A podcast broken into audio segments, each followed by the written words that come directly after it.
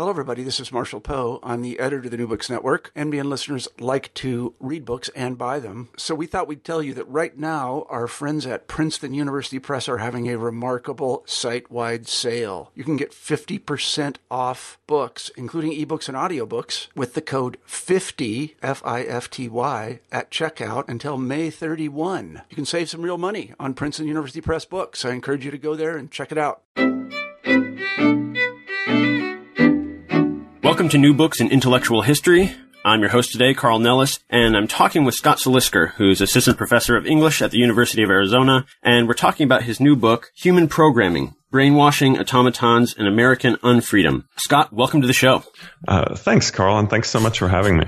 I'm, I'm delighted to have you on to talk about the research that you've done really across a century's worth of storytelling and discussion and discourses about human automatons and to explore what you have done in bringing those pieces together. Before we jump into the book, can you talk a little bit about what brought you to this field, to this project, what spurred your interests, and then uh, maybe a little bit about the process of researching and writing this book? Sure, thanks. Um, so, uh, yeah, I, this is uh, a project I've been working on for some time, uh, really since about 2005. Uh, and that was a moment um, when I was, you know, in graduate school and noticing um, a lot of public discourse uh, about brainwashing. It was, um, you know, um, the um, American Taliban uh, soldier John Walker Lindh had been captured in 2002, and media uh, outlets were uh, talking about him and uh, giving interviews about him uh, as having been brainwashed. And uh, in the years following, more and more narratives about brainwashing kind of came back. for instance, Jonathan Demme um, remade the Manchurian Candidate, and uh, also, uh, Fox News and uh, MSNBC were relatively new uh, uh, presences on cable networks, and uh, you heard a lot of sort of back and forth between increasingly partisan political scene, where mm-hmm. people on the mm-hmm. left and on the right called each other brainwashed. Um, so I got really interested in um, both the history of that idea um, and in its kind of functions in the public sphere, um, how it got used to describe um, people who seem to hold an idea uh, that would be sort of unthinkable and even literally unthinkable uh, if you have to mm-hmm. be brainwashed in order to uh, hear it. So.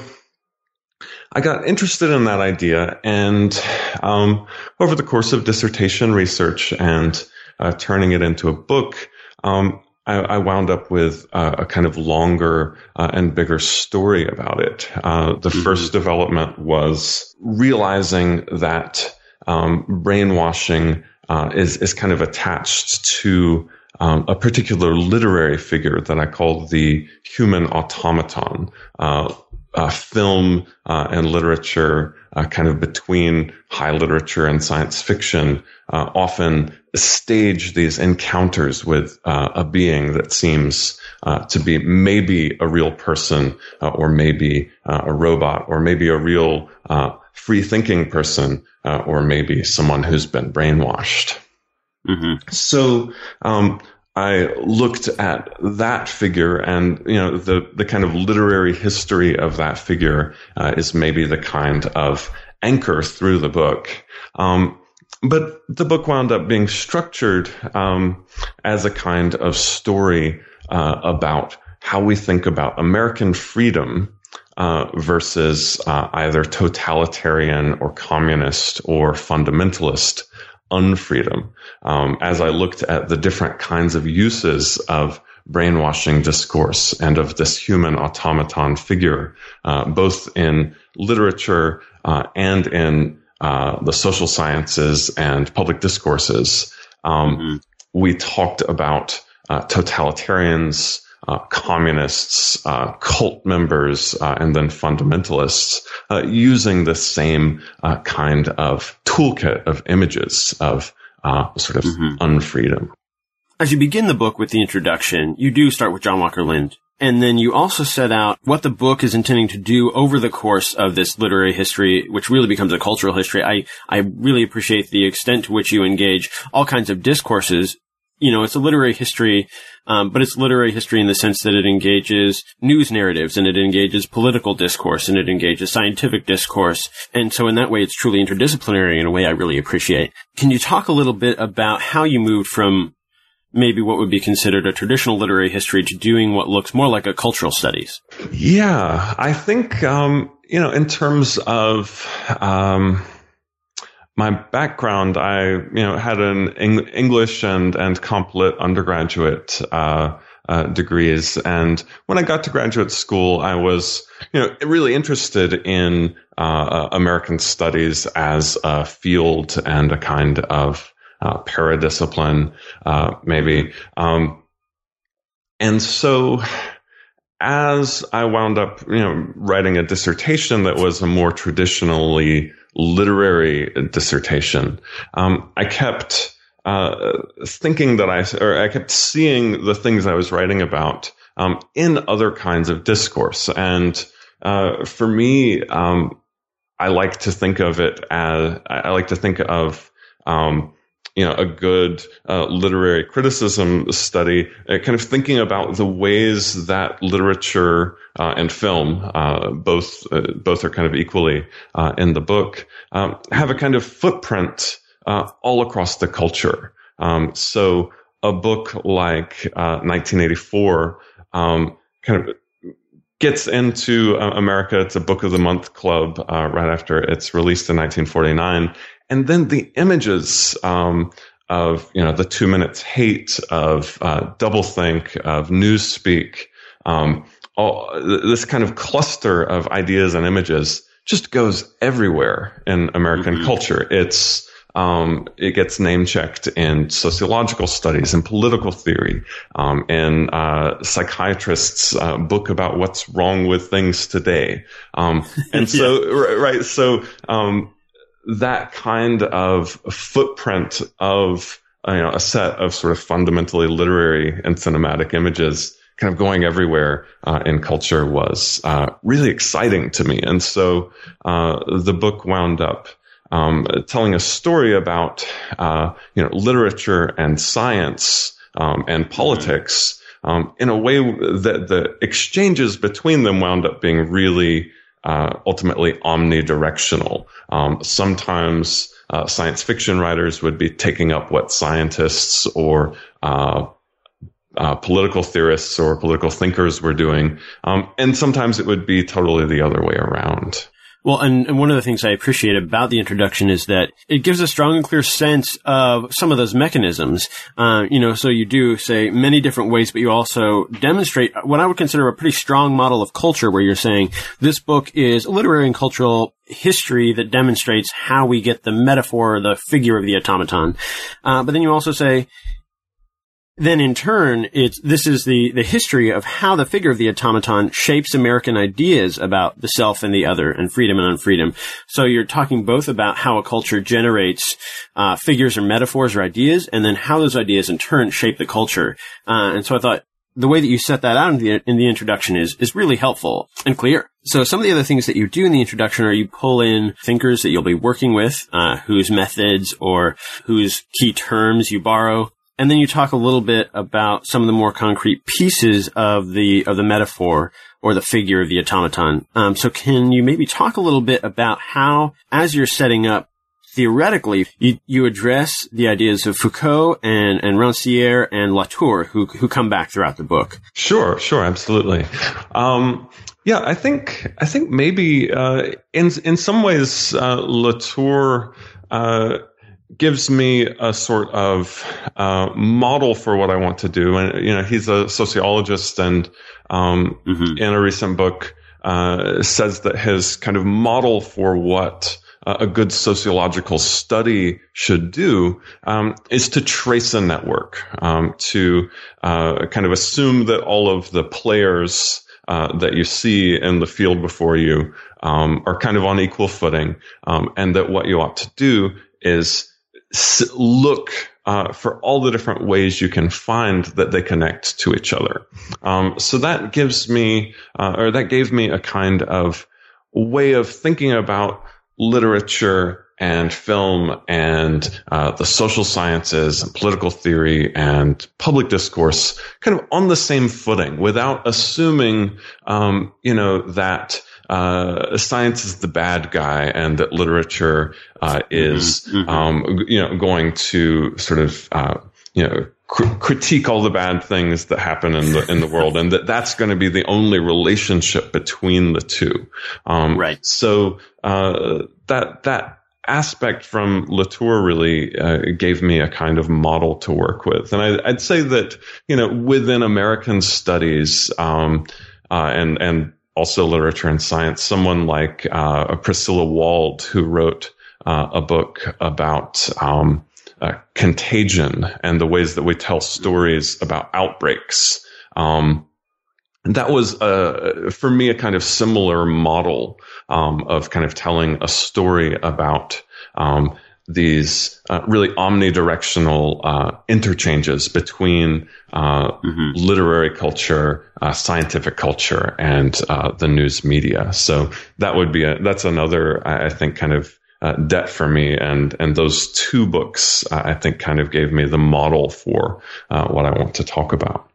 Um, and with Foucault, actually, Latour gives me a way of kind of well, ultimately talking about brainwashing uh, in a way that doesn't uh, just totally depend on uh, Foucault's uh, sort of docile body and uh, panopticon and so forth, right, um, right, which is you know kind of how brainwashing has been talked about in academic discourse before. Um, mm-hmm. If you use that model of uh, sort of this is how power operates, and you know ideology uh, in Althusser uh, kind of interpellates the subject. Um, you you come up with a, a, model where well brainwashing is an example of that, uh, but then you don't have anything left to say.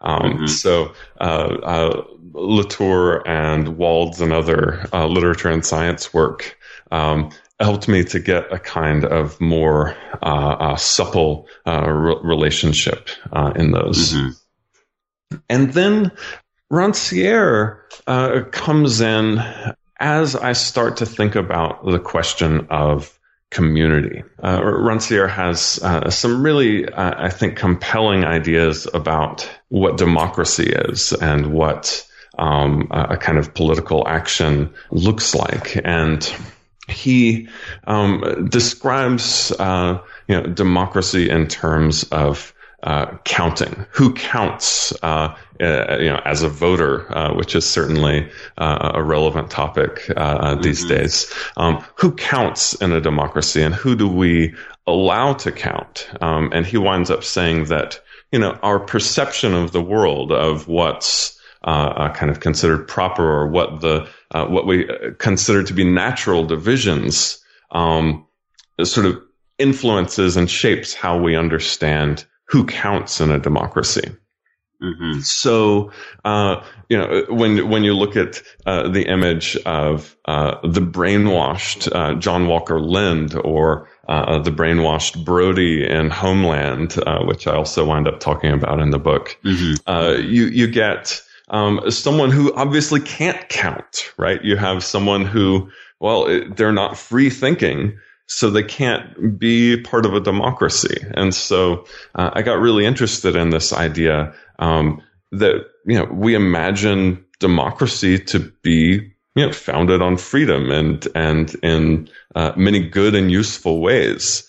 Uh, but then that led me to uh, investigate what do we think unfreedom is? What do we, mm-hmm. um, how do we decide who doesn't count, um, and whose ideas don't count? And, you know, we saw examples of that, uh, during, say, the Red Scare or uh, McCarthyism, um, and in, in other kind of historical moments where we imagine that certain ideas could only be, uh, sort of brainwashed into people.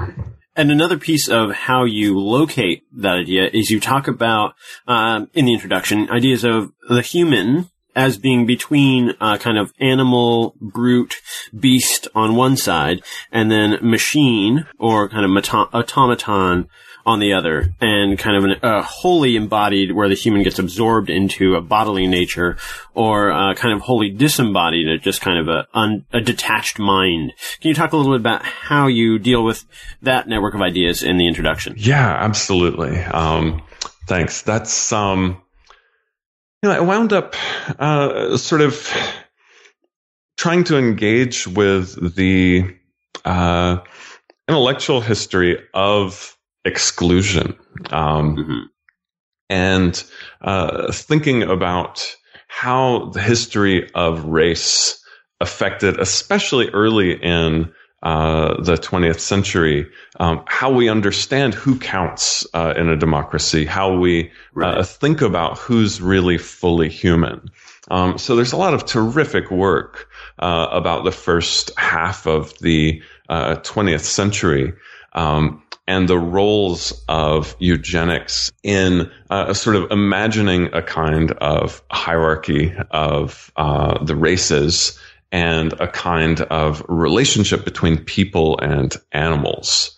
Um, mm-hmm. so uh, Dana Seitler's work, Daylanne English's, Walter Benn Michaels, all thinking about um, this history of exclusions based on uh, ultimately white supremacy that's uh, sort mm-hmm. of uh, shored up by science. Um, you know, that was a narrative where this kind of continuum between people and animals, um, uh, what Dana Seitler calls uh, atavism, sort of structures uh, the ideas about who counts.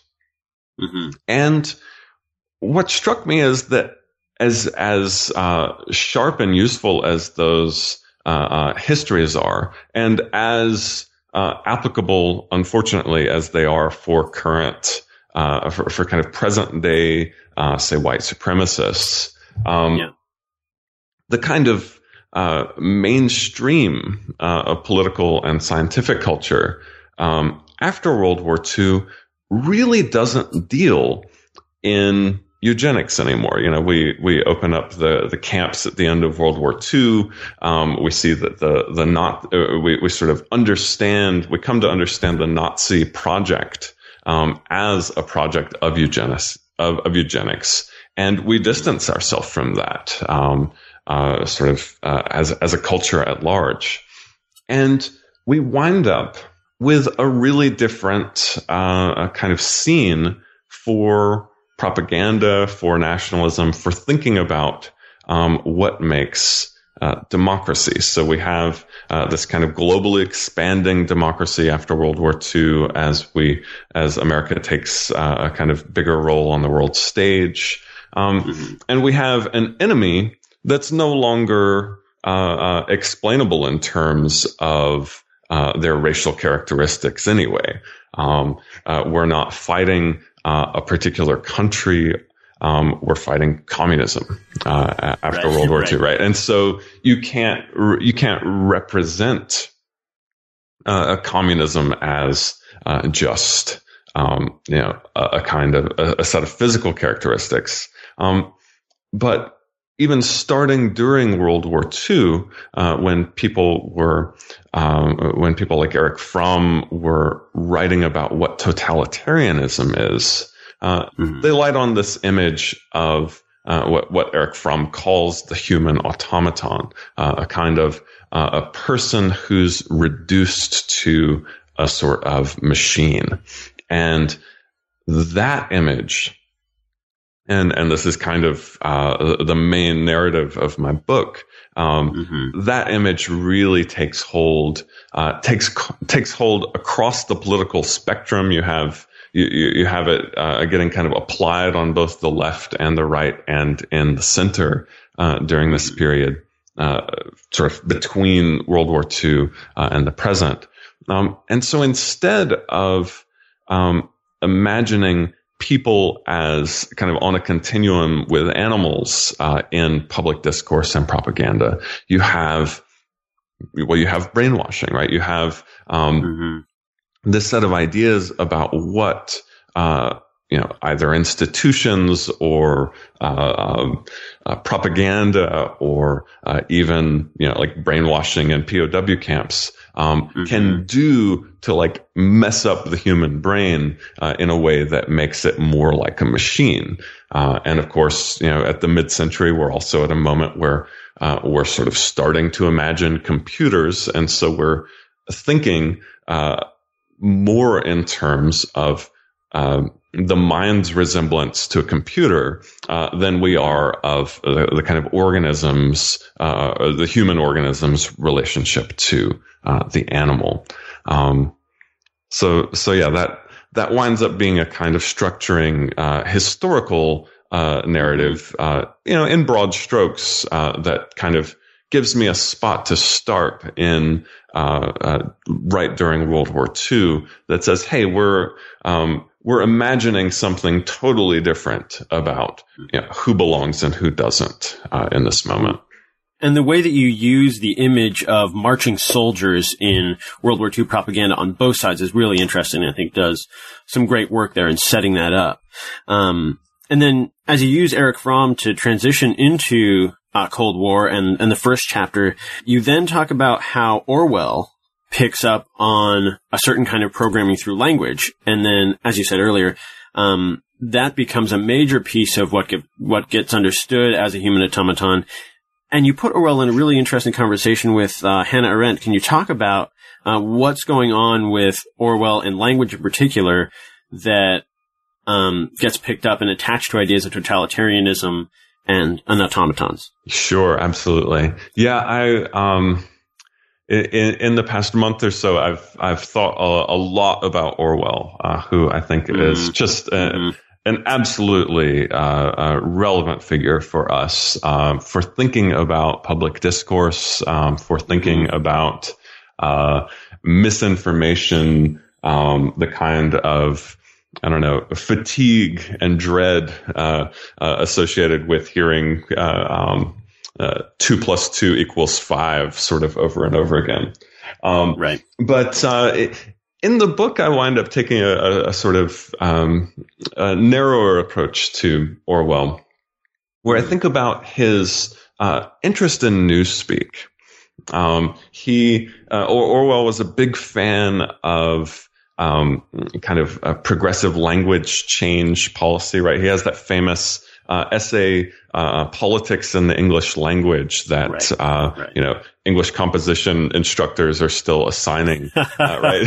yep, yep. Where he's talking about sort of ridding your mind of cliches and not to um, uh, not to say things without thinking uh, through the image. And so he'll he'll come up with an image like uh, the fascist octopus has sung its swan song, and says like, no, like you can't say you can't use metaphors and sort of set phrases uh, in this unthinking way, and you know it's still useful uh, composition uh, essay. Um, but it's also um, an essay about what Orwell thinks is really thinking and how yeah. important Orwell thought uh, really thinking was to democracy. And, you know, that's, I, I think, just an absolutely key point. Um, mm-hmm. And so he, um, in that politics in the English language essay, uh, describes uh, describes. I think he says um, that you know, actually thinking uh, will be the first step in political regeneration. Uh, so he really means it. He he right. means the politics part. And uh, in 1984. Um, that same kind of idea comes uh, directly into Newspeak. Uh, one of Winston Smith's first kind of rebellions in the novel is he uh, encounters a person who he calls a quack speaker, which I it, it was great rereading the novel and finding this uh, delightful uh, quack speaking and duck speaking. Um, but it's someone who only speaks in orthodoxy. Someone who uh, he mm-hmm. says. Um, that they're not even speaking with their brain, they're speaking with their larynx. um, so uh, th- this idea that you know, orthodoxy can be absorbed and then just kind of chirped back at people. So he winds up. Uh, I think in, in 1984, thinking really seriously about that possibility. Uh, so when right. uh, Orwell uh, uh, was having the book published in America, and it was going to be a new, uh, uh, sorry, Book of the Month Club book, they told him, "Yeah, we like everything, but let's take out the appendix on Newspeak to make it more reader friendly." And he mm. he refused. He right. risked you know risked a fair amount of money on absolutely insisting that this uh, appendix on Newspeak uh, be part of the book. And so through it, he's thinking, he has an example where he says, oh, well, the Comintern, um, if you uh, just say common turn, you don't have to think about the fact that it's a communist uh, international. Um, and this seems like uh, th- this kind of intensification of his point uh, uh, to an almost absurd level. Like, um, mm-hmm. like you do because there's a, because you're only saying three syllables uh, instead of uh, what six or seven. Um, you you won't have time to to stop and think. Um, but that stopping and thinking is really important to him, and so mm-hmm. uh, he imagines Newspeak in Oceania as a kind of technology of propaganda um, that's uh, even more uh, kind of intense uh, than than uh, news propaganda, than misinformation. Mm-hmm. Um, so he wants to imagine uh, a language where if you don't have the words, then you won't be able to think critically. Right. And you know that uh, is is something that pops up in Hannah Arendt's work uh, as well when she when she describes uh, Adolf Eichmann's uh, personality, the uh, the kind of uh, architect of uh, the Holocaust who goes on trial uh, in the early '60s, Arendt's there to report on it, and she sees him in the courtroom and she sees him talking, and she sees him as precisely a, a, duck speaker. She says that he mm-hmm. only thinks in Amtssprache, uh, officialese, and he thinks only in cliches. Um, and that's the thing um, that keeps him from thinking critically. So it, it's it's an interesting uh, kind of historical point to me. Um, I'm not sure. Like I'm, I'm not sure. I, I quite buy into. You know, linguists call this the the Sapir-Whorf uh, hypothesis. Right. Uh, yep. uh, that you know your language constrains what you're able to think. Um, I'm not sure I buy it quite on the face of it um, in in all the particulars, but historically, it's fascinating because it gives. Um, it, it's this moment where critical thinking um, is such uh, an important thing uh, for both Orwell and Arendt to um, you know try to figure out where is it? We, we have to find it. We need it uh, for uh, like democracy in the world. Um, and so they look for it uh, precisely in language. Well and one of the ways that you set that up uh, is by talking about how much that picks up on behavioral psychology and particularly Watson.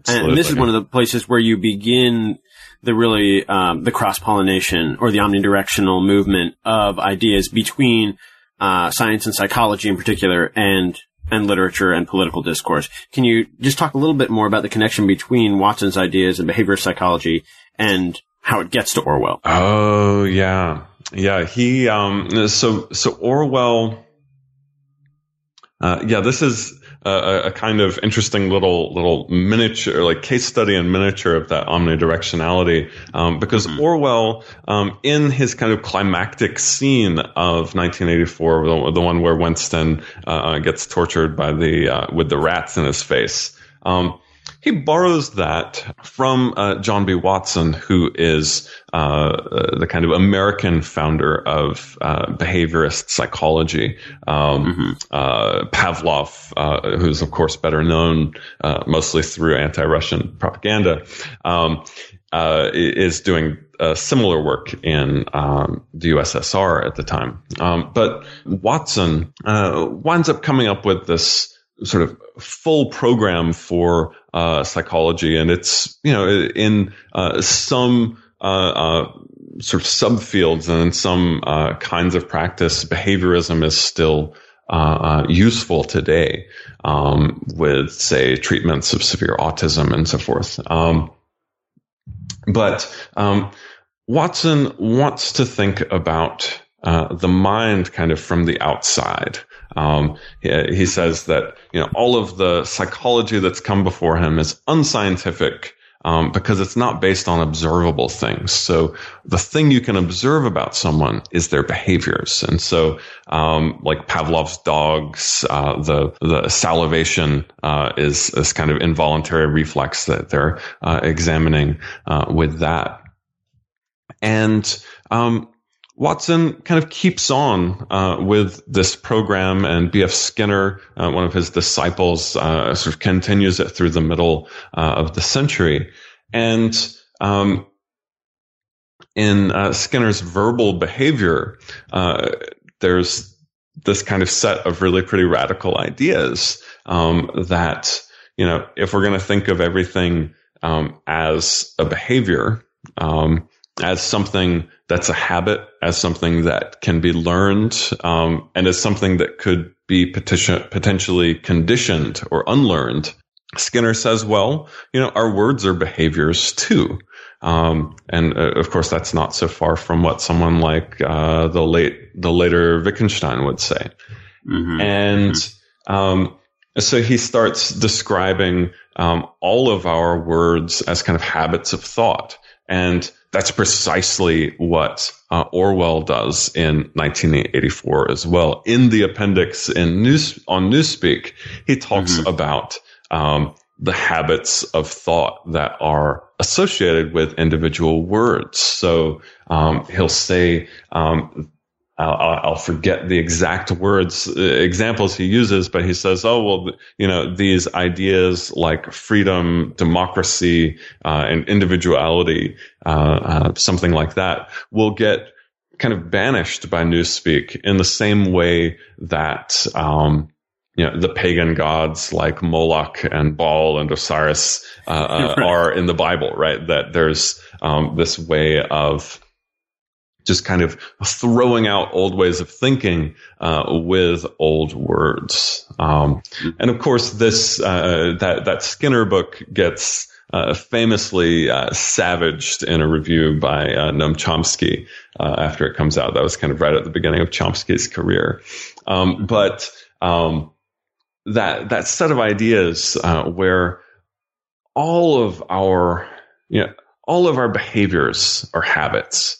Um, all of our most cherished thoughts um, are something that we've been taught uh, and something that we might have been taught totally differently.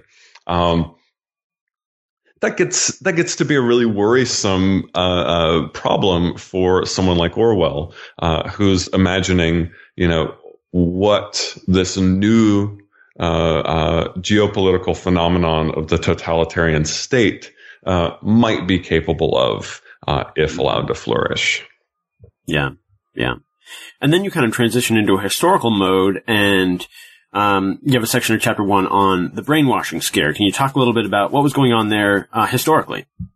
To finish, uh, or to kind of tie back to uh, that omnidirectionality of uh, mm-hmm. exchange with Orwell, Orwell borrows uh, Watson's scene and um, indirectly, I think, uh, arrives at ideas that look a lot like Skinner's. Um, and then um, Orwell's 1984 gets into the hands of a uh, CIA operative named Edward Hunter, who uh, credits him uh, with helping him come up with the idea of brainwashing. Um, Edward Hunter's the uh, the operative who uh, coins this term around 1950 or 1951. Mm-hmm. Um, so historically, uh, at this moment, you know, Orwell's uh, written just after the end of World War II, um, and uh, Hunter is uh, a correspondent working for the CIA um, in Mao's China. So he, uh, uh, Chairman Mao has just taken power, and you know the Americans are obviously worried, uh, you know, with uh, China becoming a, a, communist country. And so he goes and investigates what's happening uh, in uh, the new uh communist state. And, you know, Mao had uh, a sort of regime of thought reform, um, of kind of mm-hmm. government re education. And so uh, Hunter goes on to describe, you know, how like the government school that you have to go to in order to get a government job works. Um, and he calls this brainwashing. You know, people are, are being exhausted in the, in these schools. Um, and, and sort of re-educated uh, with Marxist principles. Mm-hmm. And you know that book hits, and uh, it gives it gives uh, a name to something we hadn't talked about or described before. Um, but it really takes off as a term after the end of the Korean War. So mm-hmm. um, in 1953, um, we uh, um, get back about 7,000 American POWs and the New York Times reported that about a third of them um, had collaborated in some way with their captors. Um, there had been uh, rep- there had been American prisoners uh, on the radio uh, reporting that the Americans had been doing um, uh, germ warfare uh, in, hmm. Korea, um, and then there were 21 soldiers who, when they were released, um, at the end of the Korean War, decided not to even repatriate. They decided to stay in uh, Korea, and uh, this was, was you know a huge like PR problem, right? like, yes. um, you know, how how could it be thinkable um, for uh, these people to uh, agree with the communists, agree with their communist captors? Uh, more than with uh, their American home of democracy and freedom. Um, so that's when the term brainwashing really uh, takes off. It gets used uh, in the news media to describe these uh, um, dissenting soldiers of various degrees.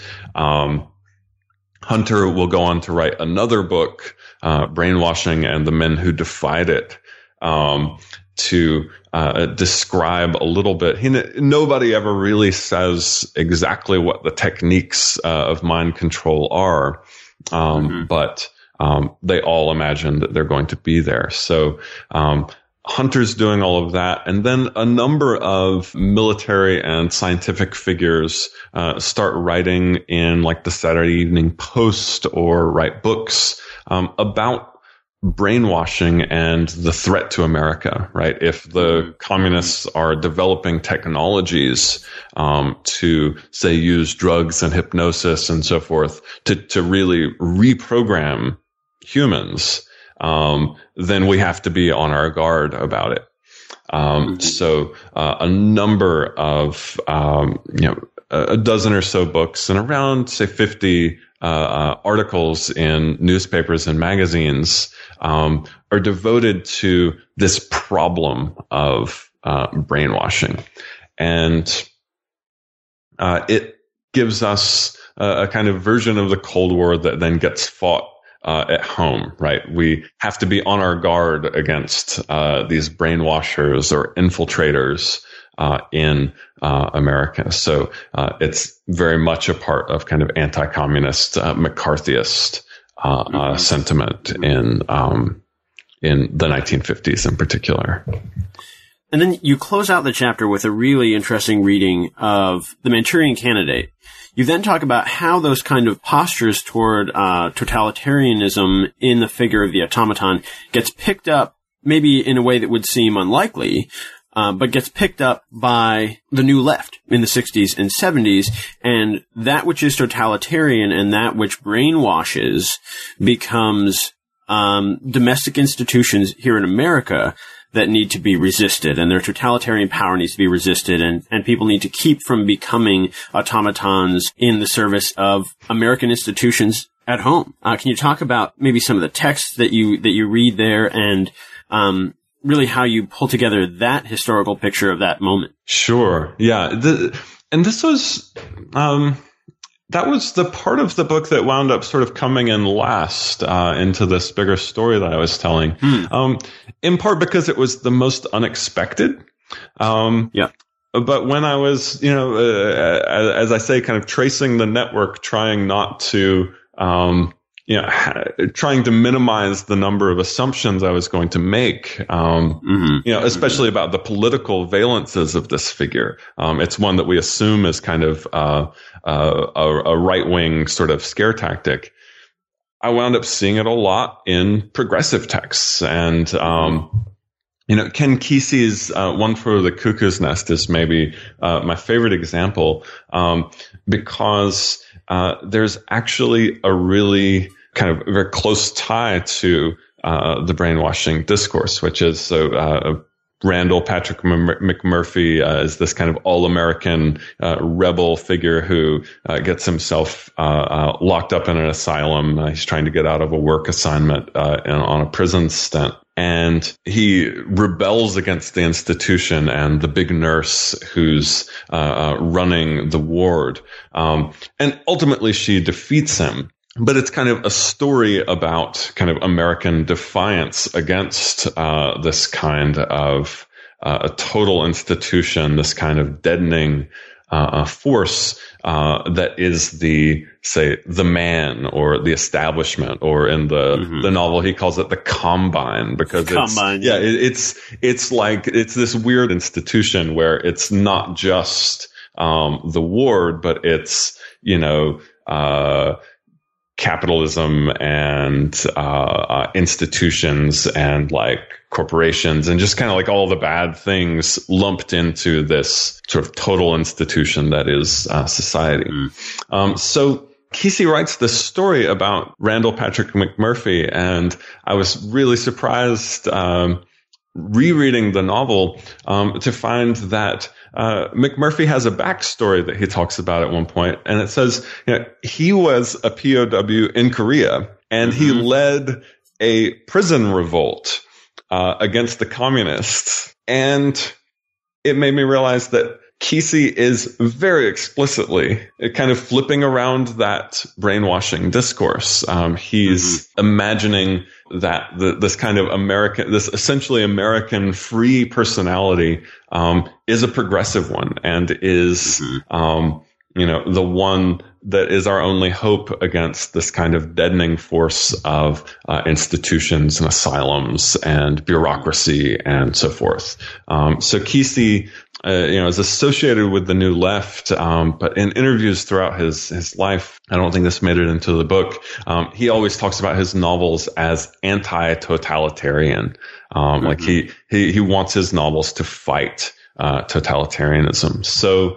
In in my book, I wind up uh, sort of looking at McMurphy as a figure, um, as uh, as this kind of reclaimed uh, uh progressive figure, um, and I think about how that kind of gets legs in the American mid-century and 60s and 70s and how, you know, some really, I think, rhetorically masterful writers use the set of images of human automatons toward their own ends. And so, uh, Ralph Ellison in Invisible Man makes this kind of total institution, um, the factory hospital and the uh, Communist Party that winds up betraying uh, uh Harlem uh, in mm-hmm. Uh, in his novel, and does so through a kind of automaton figures. And Betty Friedan in The Feminine Mystique. Uh, describes the household as a comfortable concentration camp in a you know very uh, uh, uncomfortable image um, and mm-hmm. describes the housewife as uh, being reduced to an anonymous biological uh, robot. Um, so uh, what these, what all of these figures are doing, I think, is to uh, take uh, this anti-totalitarian image of the human automaton and kind of flip it around and use a, a kind of universally shared anti-totalitarian sentiment in America um, as a kind of rhetorical leverage point for uh, advancing their own uh, agendas. I found that a really unexpected but but fascinating part of of the research that I did. And in the next chapter, you take that work and that history and you really engage um, the contributions of cybernetics as a discipline. And you start to talk about a couple of really key aspects today of how we're thinking about what's an automaton, what's a human automaton, and you start to address ideas of what is human labor, and um, things like techno-orientalism and multiculturalism versus fundamentalisms that become a piece of the rest of the book. Um, could you maybe dive into those three? Because this is, I think, what I read as the heart of the book, this chapter on computation and emotion and posthumanism. Um, so can you hit on labor and that aside on techno-orientalism and then how you come to an analysis of what's going on with the automaton figure between multiculturalism and fundamentalism? Sure. Um, in this chapter, I wind up looking at really the the birth of the the computer and cybernetics and a kind of a set of questions about what it is that makes us human. Um, and I think that the developments of robotics and cybernetics um, and computation made us think differently about that. Mm-hmm. Uh, Norbert Wiener, who I think we should all be reading more of. He's, he's fascinating uh, visionary figure. Um, in 19, I think 47 goes to the AFL-CIO and says, Hey guys, you know that like so many uh, of these like great union jobs are about to be replaced by machines and it's going to devalue labor and things are going to be really bad for you. We need to figure out how to make a different strategy uh, for you guys and for America. Um, mm-hmm. And he, uh, you know, foresees a problem that's, you know, a major and, you know, even in, uh, this past election where where people have been talking about uh, the Rust Belt and deindustrialization, um, automation has been a huge uh, factor uh, in that, in addition to uh, uh, outsourcing. But Wiener winds up, um, you know, after he, you know, says that, well, the AFL-CIO listened to me, but then we, we, couldn't figure out what to do next. Um, you know, winds up thinking about kind of the human and the machine, I think, in in really uh, fresh ways. Um, so I, I, look in that chapter um, at kind of the influence of ideas about computation on, you know, particularly science fiction. Um, uh, this is the the chapter of the book where gosh, it could have been a lot longer dealing with a lot more science yeah. fiction. Yeah. I had to kind of rein myself in. Um, but I look at, say, Philip, uh, Philip K. Dick's uh, Do Androids Dream of Electric Sheep um, as mm-hmm. a, a text that's really thinking about emotion um, if we imagine that the difference between a human and a machine uh, is uh, the ability to feel, then that whole book and Blade Runner based on Do Androids Dream is just systematically picking apart. You know, oh, you think you think you know what feelings are. Um, mm-hmm. In fact, mm-hmm. uh, you don't. There there are all of these different components to what a feeling is. Some of them are physiological, some are conscious, some are cultural uh, and moral. So I kind of explore how that question about the difference between a human and a machine develops in surprising and unexpected ways in uh, the mid-century.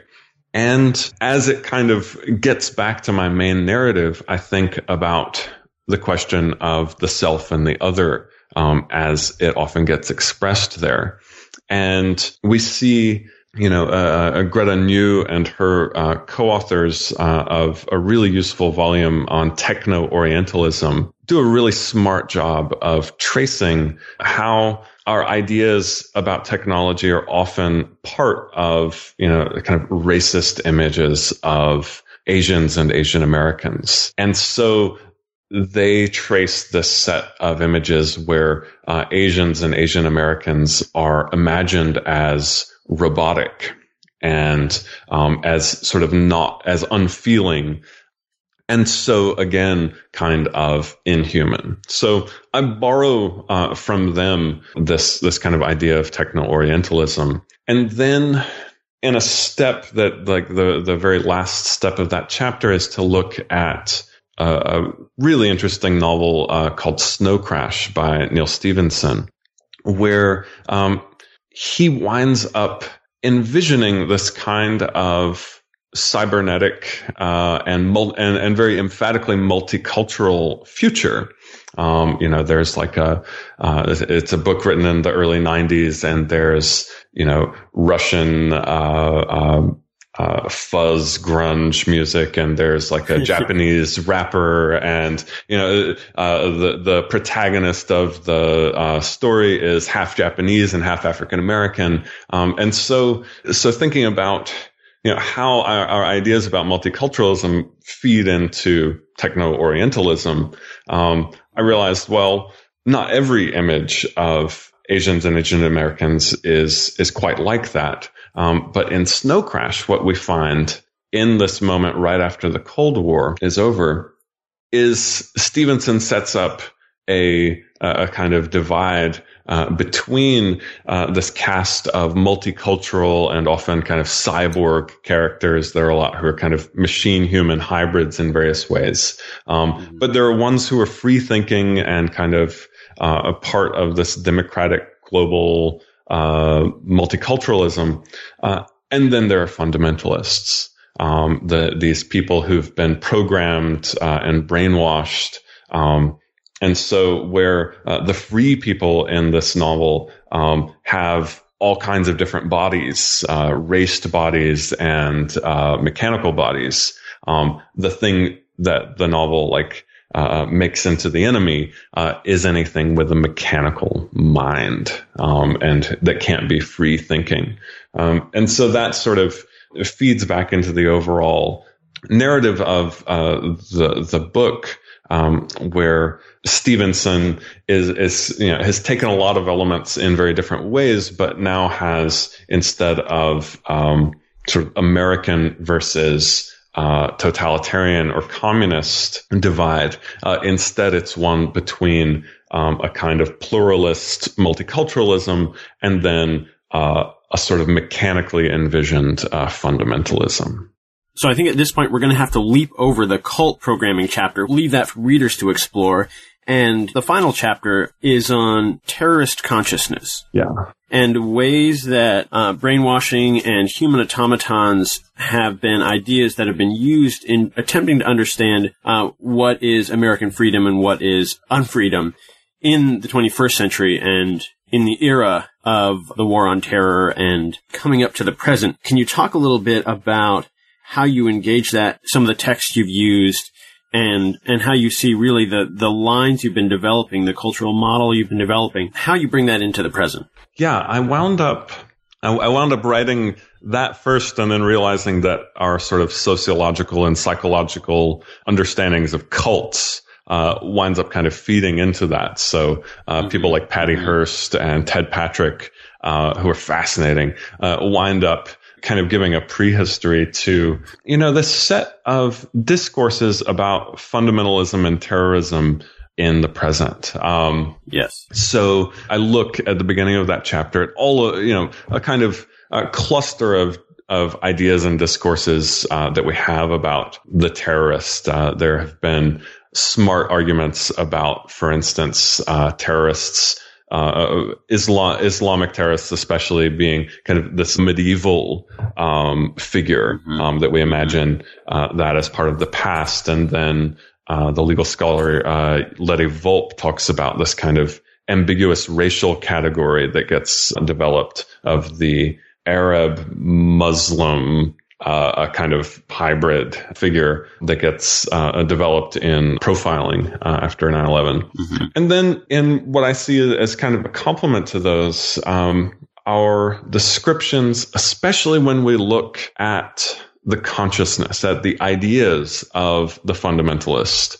Um, we often keep returning to this idea of brainwashing, and that's what we have uh, in the John Walker Lindh case. And it's also what we get in a number of really interesting texts uh, from the past decade and a half um, that sort of engage with um, the idea with, with, the question of what the terrorist is thinking. So I look at uh, Don DeLillo's Falling Man um, in the kind of literary category, and then uh, actually two television shows, um, which are just as interesting, if not more. Uh, the early seasons of Homeland, um, yeah. which seems to be based uh, loosely off of John Walker Lindh in some ways, and uh, also the science fiction show Battlestar Galactica.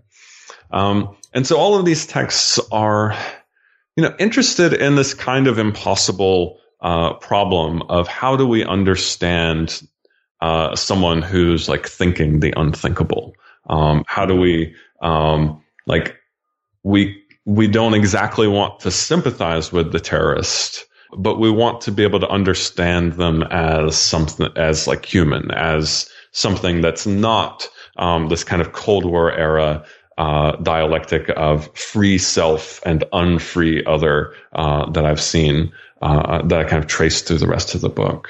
Um, so um, I look to I look to like Battlestar Galactica and DeLillo's novel and uh, Homeland um, at this kind of set of strategies for uh, trying to break down this kind of self versus other mentality or this kind of unbridgeable uh, divide uh, that we see in public discourse about uh, the sort of free self and the brainwashed other, uh, rather, whether that's uh, an American self, a free American democratic self and a fundamentalist other, whether it's a left wing or right wing uh, self and the appropriate other, um, or or what have you.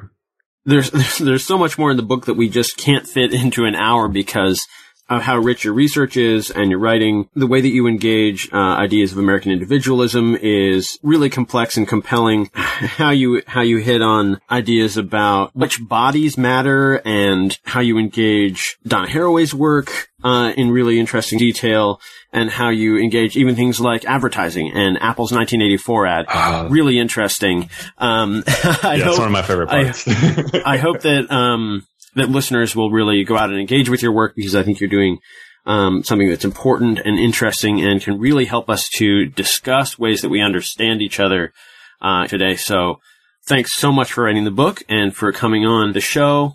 Uh, before you go, can you tell us a little bit more about maybe what you're doing now and what we might expect to come next from you? Sure. Um, and man, thanks again uh, for for having me. This has been uh, a lot of fun. Um, I'm working now. Uh, my conclusion to the book sort of says like, well, if we, you know, have this idea of like sublime freedom versus sublime unfreedom um, in so many texts, might there be a kind of way around this image? Um, and so I describe the network and the social network as a kind of analytical tool uh, mm-hmm. to start with that. So I've uh, started a new book on uh, social networks and actually published an article uh, about it that, that describes the Bechdel test, that uh, kind of mm-hmm. popular mm-hmm. film thing, uh, as uh, a kind of set of ideas about networks of characters and sort of where uh, where and how we look for uh, kind of the space to be an individual, both in the world and in text. So that's where I'm headed next. Uh, we'll keep an eye out for that. Scott, again, thanks so much for joining us on New Books in Intellectual History. Thank you, Carl.